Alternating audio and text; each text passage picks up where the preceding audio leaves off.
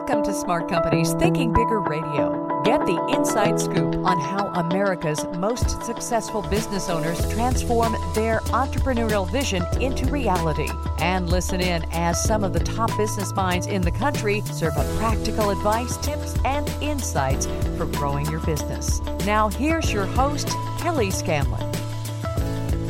Good morning. Welcome to Smart Companies Radio. I'm Kelly Scanlon, publisher of Thinking Bigger Business Media. And our guest today is John McDonald. We all know him here in Kansas City as the founder of Boulevard Brewing Company. And he started that at a time when craft brewery really hadn't uh, made its way into Kansas City, and when people were, you know, drinking just the regular beers that you you've heard of, and I'm not going to mention them on here, but he grew that into Missouri's second largest brewery and the region's largest craft brewery. He sold that in 2013, and in typical John McDonald style, he hasn't just been sitting back and doing nothing. You've been pretty busy since then. What what's life been like since? The sale in 2013? Well, uh, I think you said the word busy. Mm-hmm. it feels like it's been really busy. I think over all the years of the brewery, there were a lot of things I always thought I wanted to do. And then when I got the chance to do them, I just did them all, I think. and so I tell people a lot of times I feel like I've got a lot of balls in the air, but mm-hmm. they're kind of all down around my feet right now, I'm trying to just get them up. So yeah, it's been interesting. Well, you you still do go into the brewery every day, though. I mean, that's still part of your daily activity in life. I mean, you haven't just walked away from that. No, absolutely. Uh, you know, I uh, go in it usually, typically in the mornings. I spend try to spend a half a day there, mm-hmm. and then I do a lot of traveling for the brewery when they open up new markets and you know uh, board meetings and that kind of thing. But um, yeah, I you know obviously really want the brewery to succeed, and I think uh, we are succeeding. I think there's a lot of good things happening, uh, mm-hmm. a lot of investment here in Kansas City um, and outside of Kansas City. Right. So, yeah, we're the, I think altogether now, uh, in the U.S. We're the fifth largest craft brewer in the United States. That's so, great. Yeah. I know that when you sold, and there was there was some consternation among the purists, the craft brewery uh, purists,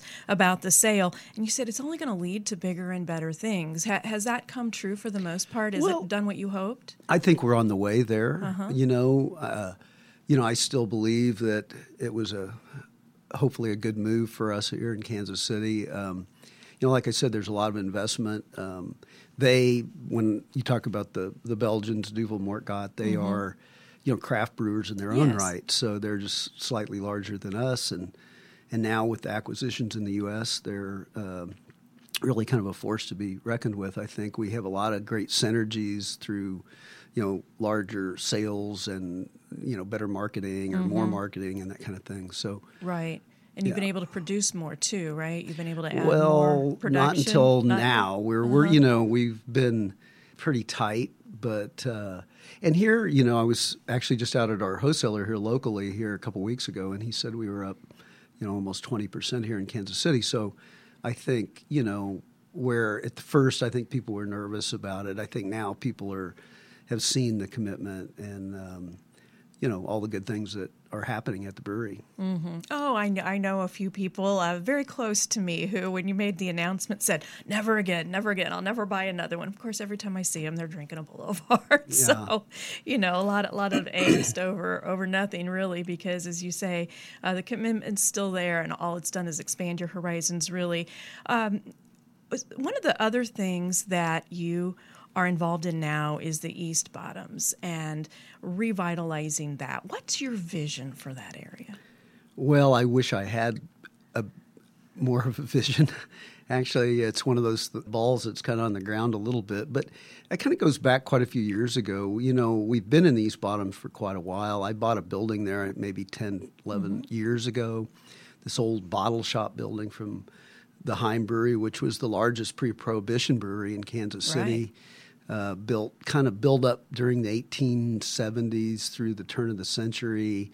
These guys did a lot of really interesting things. They built two electric parks, mm-hmm. which were amusement parks. Uh, the first one built right by the brewery, and then the second one built at like 40th and Paseo.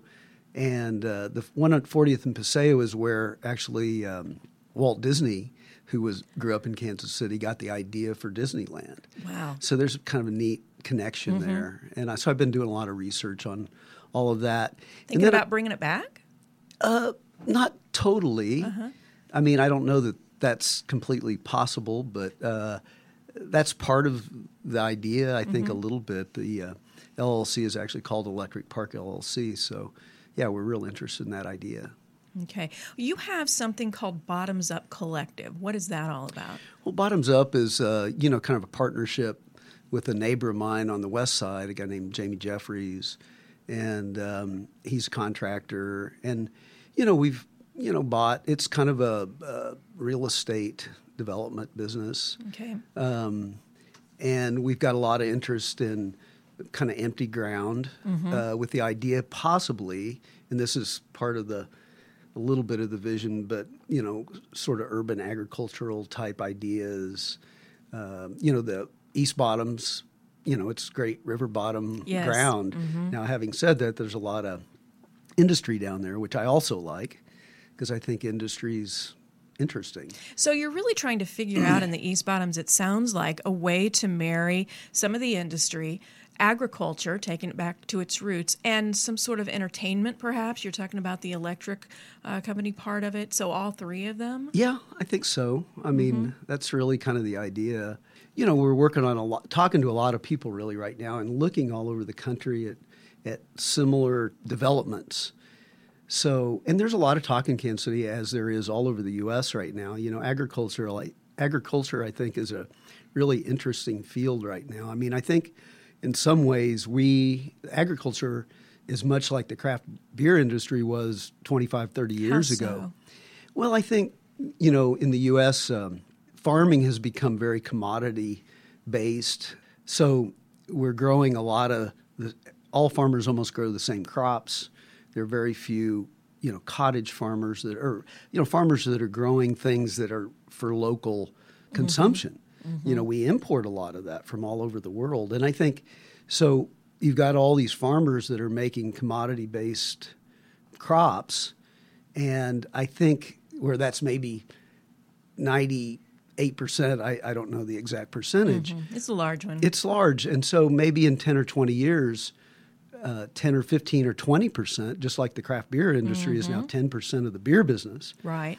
Oh, it seems like it should be more than that. You know, it still people- just 10%? People think that, but it's growing. You know, it's uh, you know I think they have a goal to get to twenty percent by I don't know 2020 or something. I don't know that they will, but the thing that's so great about the craft beer industry is the localness of it and the job creation. Yes. They say that over sixty percent of all the jobs in the beer business today are in the craft beer segment. That do, now, that So- doesn't surprise me. So ten percent of the volume creates sixty percent Mm-hmm. of the jobs. I think it's probably higher than that now, but that's an amazing statistic. And it, then you think about if you did that in agriculture, you know, instead of you know these giant farms with Mm-hmm. very few people. Now we need those because we have to feed the world, right? Right, so right. we it's not going to be an overnight thing. I think this is just a you know a trend. And it's not going to be one to the exclusion of the other, as you say. They're all part of what we need, but to to give that local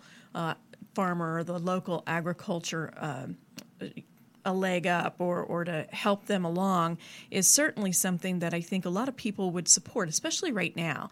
I mean, I, I know lots of people who are very excited about um, you can, I don't even know what you call them, where you can subscribe basically and you get your bag of Yeah. fresh produce every yeah, week. those are what are those I can't called? remember called. But yeah, there's something. yeah, but there's a lot of of um, interest in that and eating better and fresher and more local. There is absolutely, and and you know I think it's going to take a long time because over the last, you know, probably it- it's been since the 40s or 50s since you had sort of local agriculture. It's been moving very fast to this commodity based agriculture that that we have today, and I think that's why you see you know obesity is a real problem, um, but you know you it's really hard to turn that back and and it's going to take a lot of time and energy because even if you grow the food you know you still have to harvest the food. You have to get it to the people. Then they have to know how to cook the food. Absolutely. and you know we've even lost a lot of that. So all of these things are going to kind of have to work together to ultimately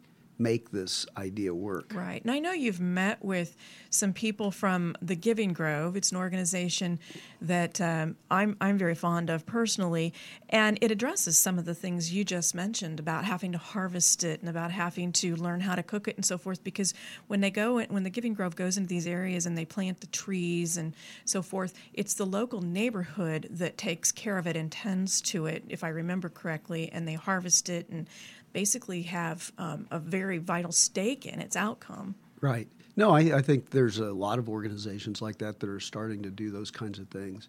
And I think you also have to, um, you know, I think there's a lot of small farmers too that are, you know, I mean, this is, uh, there's a lot of talk about this right now. Mm-hmm. It's just hard to get it all to happen.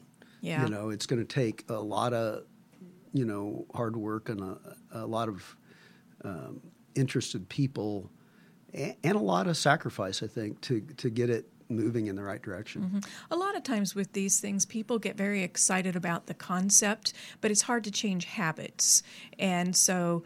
Uh, it seems to me that there would be an education component or uh, even uh, getting just people to change their routines and you know run to the grocery store all the time and that there's alternatives to that yes i, I think so you know i it, it, it's interesting. One of the things that I think, um, you know, if you look at the inner city a hundred years ago, like I live in an old neighborhood that was probably built in my house mm-hmm. was built in 1883, and you know, at the corner down the block was a grocery store at one time, probably right. several of them. Mm-hmm.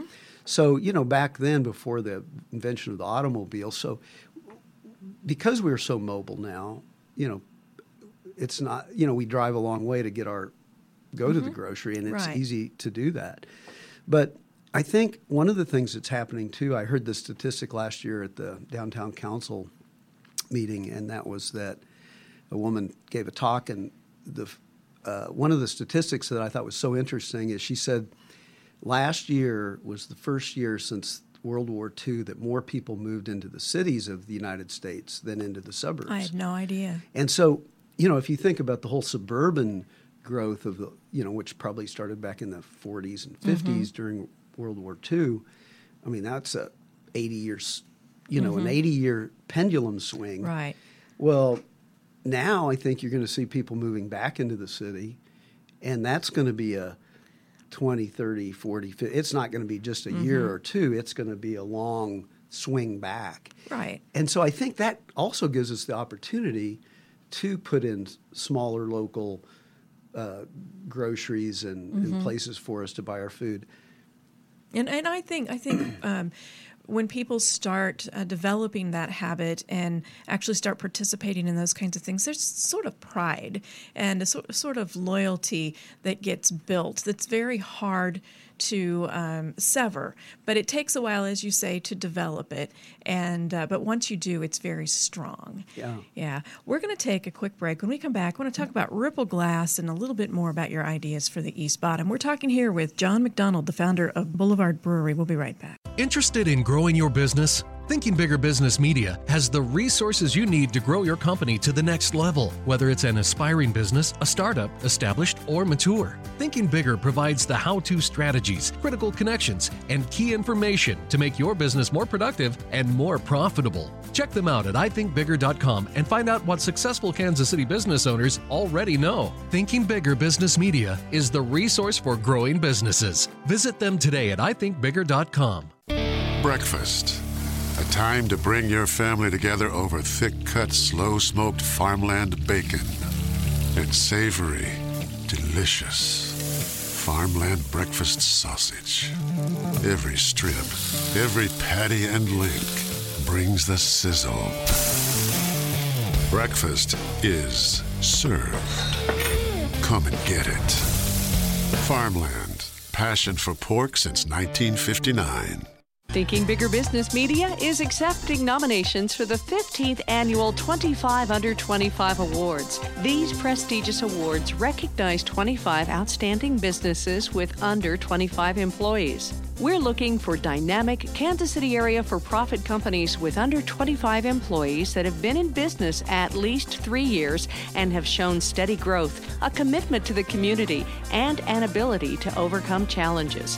If your company or a company you do business with qualifies for the 25 Under 25 awards, fill out a nomination form online at 25under25.com. That's 25under25.com or call 913 432 6690 for details. Self nominations are encouraged. Apply now. Nominations close October 9th for 25 Under 25. Don't wait, nominate. Visit 25under25.com to nominate your business.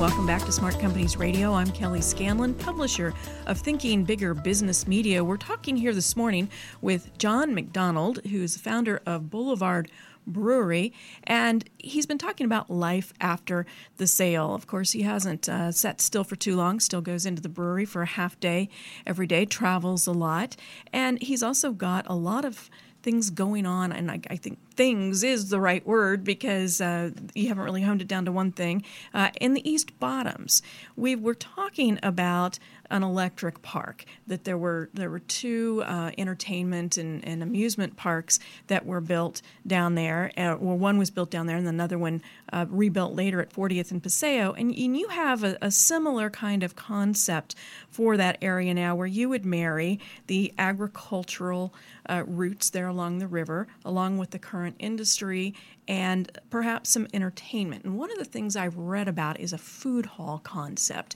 Can you tell us about that?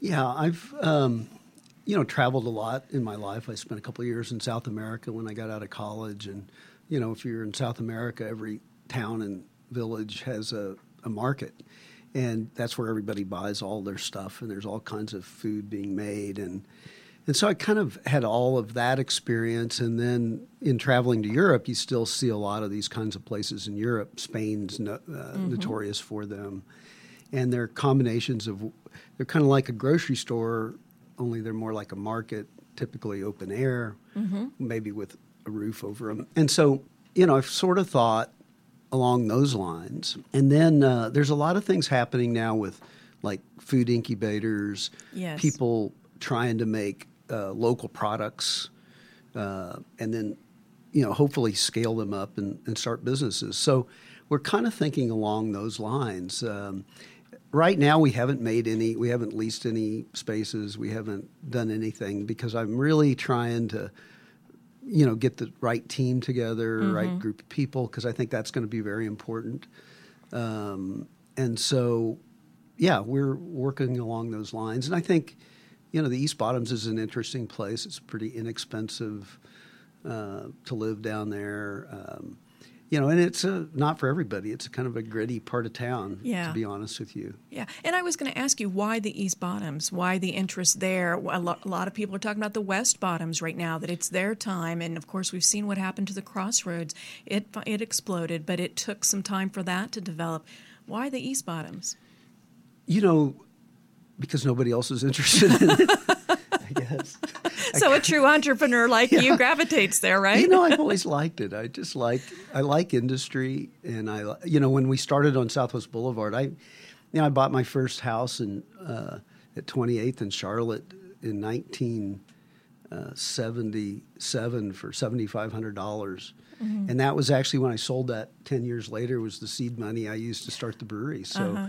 Because uh, you I, lived in the brewery for a while, yeah, didn't you? lived in the yeah. brewery and lived on the west side for a lot of years. And so I've seen, you know, the west side, people don't realize it, but the west side was, you know, one of the worst parts of Kansas City 30 years ago. Mm-hmm. I mean, it, it was, was, it yeah. was rough. And so, and I think today, you know, it's still kind of the same neighborhood, only it's just changed a lot. And mm-hmm.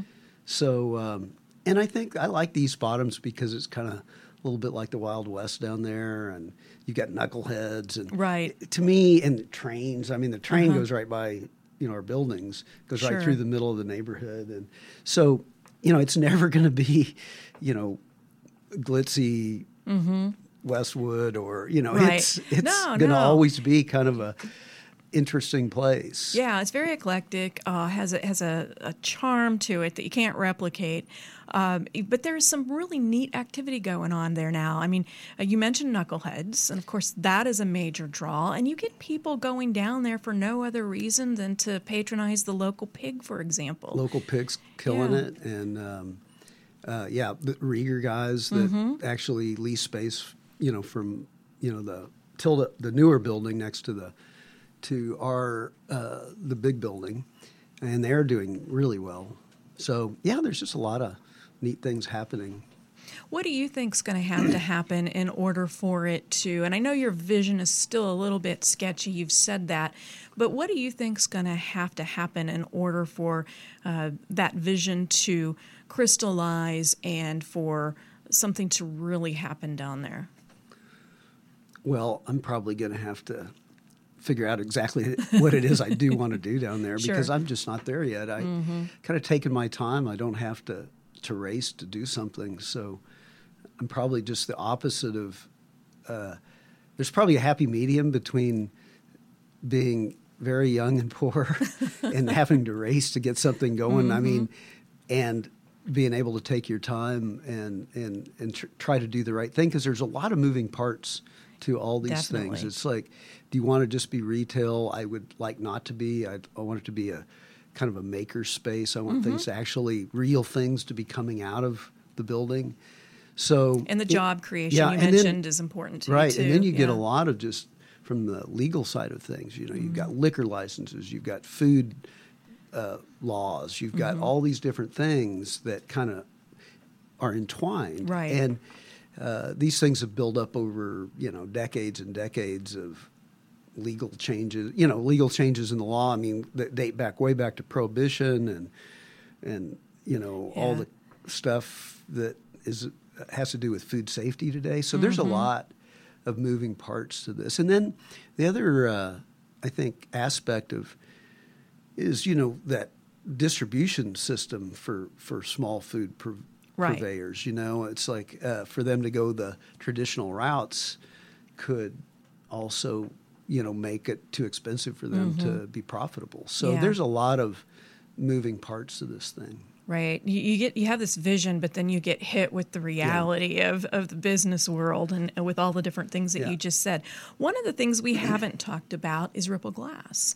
Uh, you started that along with some other people. It's been many years ago now, but where, where's that at now, and how's it You know, going? Ripple's chugging along. I mean, Mm-hmm. we knew that um, we knew that glass would, you know, glass recycling probably wouldn't make us rich, but you know, it's turned into a nice little business. Uh, we employ, I think, probably 15, 18 people.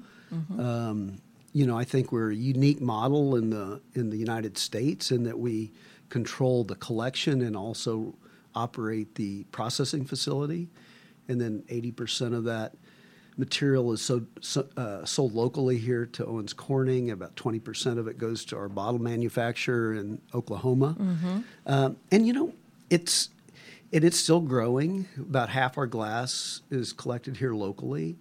Um, and then the other half of our glass comes from a regional marketplace. okay, I was going to ask if you were going to expand it even further, but Mm-hmm. you Yes. Oh, yes. Uh, well, for Ripple, probably not to expand it farther because there's a geographic sort of uh, limit because of the, the shipping of the Mm. glass. sure it's So really, we yeah. Mm-hmm. think it's like a three or four hour radius around Kansas City. So we were getting glass from northern Arkansas, Oklahoma, southern Nebraska, Iowa, Mm-hmm. Kansas, way into Missouri. Uh, so yeah, it's uh, but it, you know right now I would say we're at almost the national average of glass, which is unique for a, a drop off type Mm-hmm, thing. So it's my idea to actually I want to start spending a little more time marketing and working with some trying to make Kansas City the number one glass recycling city in the United States. That's my crazy idea this week, and I'm I'm bound and determined to do it some way, one way or another. So we're working on some plans, and we haven't done really any marketing or anything. So it's sort of been just word of mouth, and Sure. And you know, I think. Um, uh, you know, it takes what's interesting about Ripple glass is it requires the consumer to do a little extra work, but you know, it's the right way to do it. You know, you're going back to the grocery store or going to the liquor store mm-hmm. anyway. We've made it, all we've really done is take a drop off program and made it easier by putting, we probably have 150 bins mm-hmm. out in the system. And so Kansas City's in a good place to become a really good glass recycling because we've got the right mechanism set in place. Uh, you know, people love this idea of what they call single stream uh, recycling, mm-hmm. which is where you put your glass into the tub, which doesn't happen in Kansas City, but in you know 80% of the U.S. it does. Right. And they're having real problems with those systems because typically that glass is not being recycled. Really? You know, typically it's going mm. to the landfill. So, mm. you know, it, it it's sort of a false sense of, okay, I've done the right thing. I've thrown my glass into the thing. I kick it to the curb. Truck picks it up, breaks it goes to the MRF, they scoop it up and haul it to the dump. And mm. so, you know, Kansas City's in a position to really have a system that works. Yeah, and it strikes me as you were talking about uh, the consumer having to do something a little bit extra in order to participate in in your Ripple Glass recycling program. Well, it's not much unlike what we talked about earlier, where if you um, uh, patronize urban gardens or you get involved in some of the uh, programs with urban agriculture, uh, you, you, just have to change your way of thinking a little bit. You might have to work a little harder at it, but the benefits, personally and for the community, and really for the, the world, are so much more rewarding uh, once you get it, form those habits and start doing them. Absolutely. I, I think, uh, you know, I say uh, drinking beer is a little bit of a bad habit. So if you, re- if you if you recycle your if you recycle your glass, then that's a good habit and kind of counteracts the beer drinking. So you know, kind of goes hand well, in hand. You certainly haven't let any grass grow under your feet uh, in the last couple of years, and and I don't think anybody really expected you to. So congratulations on all that you've accomplished, and the best of luck with everything that you still have on your plate and your future vision. Of course, we'll want to keep in touch with you and see where it all goes. But thank you for the time today. Thank you, Kelly. I appreciate having me on the show. And if you'd like to learn more about how to grow your business, please visit our website at Thinking Bigger Business Media or follow us on Facebook at Thinking Bigger Business Media and on Twitter at I Think Bigger. Have a great weekend. We'll see you next week. This podcast is a part of the C Suite Radio Network. For more top business podcasts, visit c-suiteradio.com.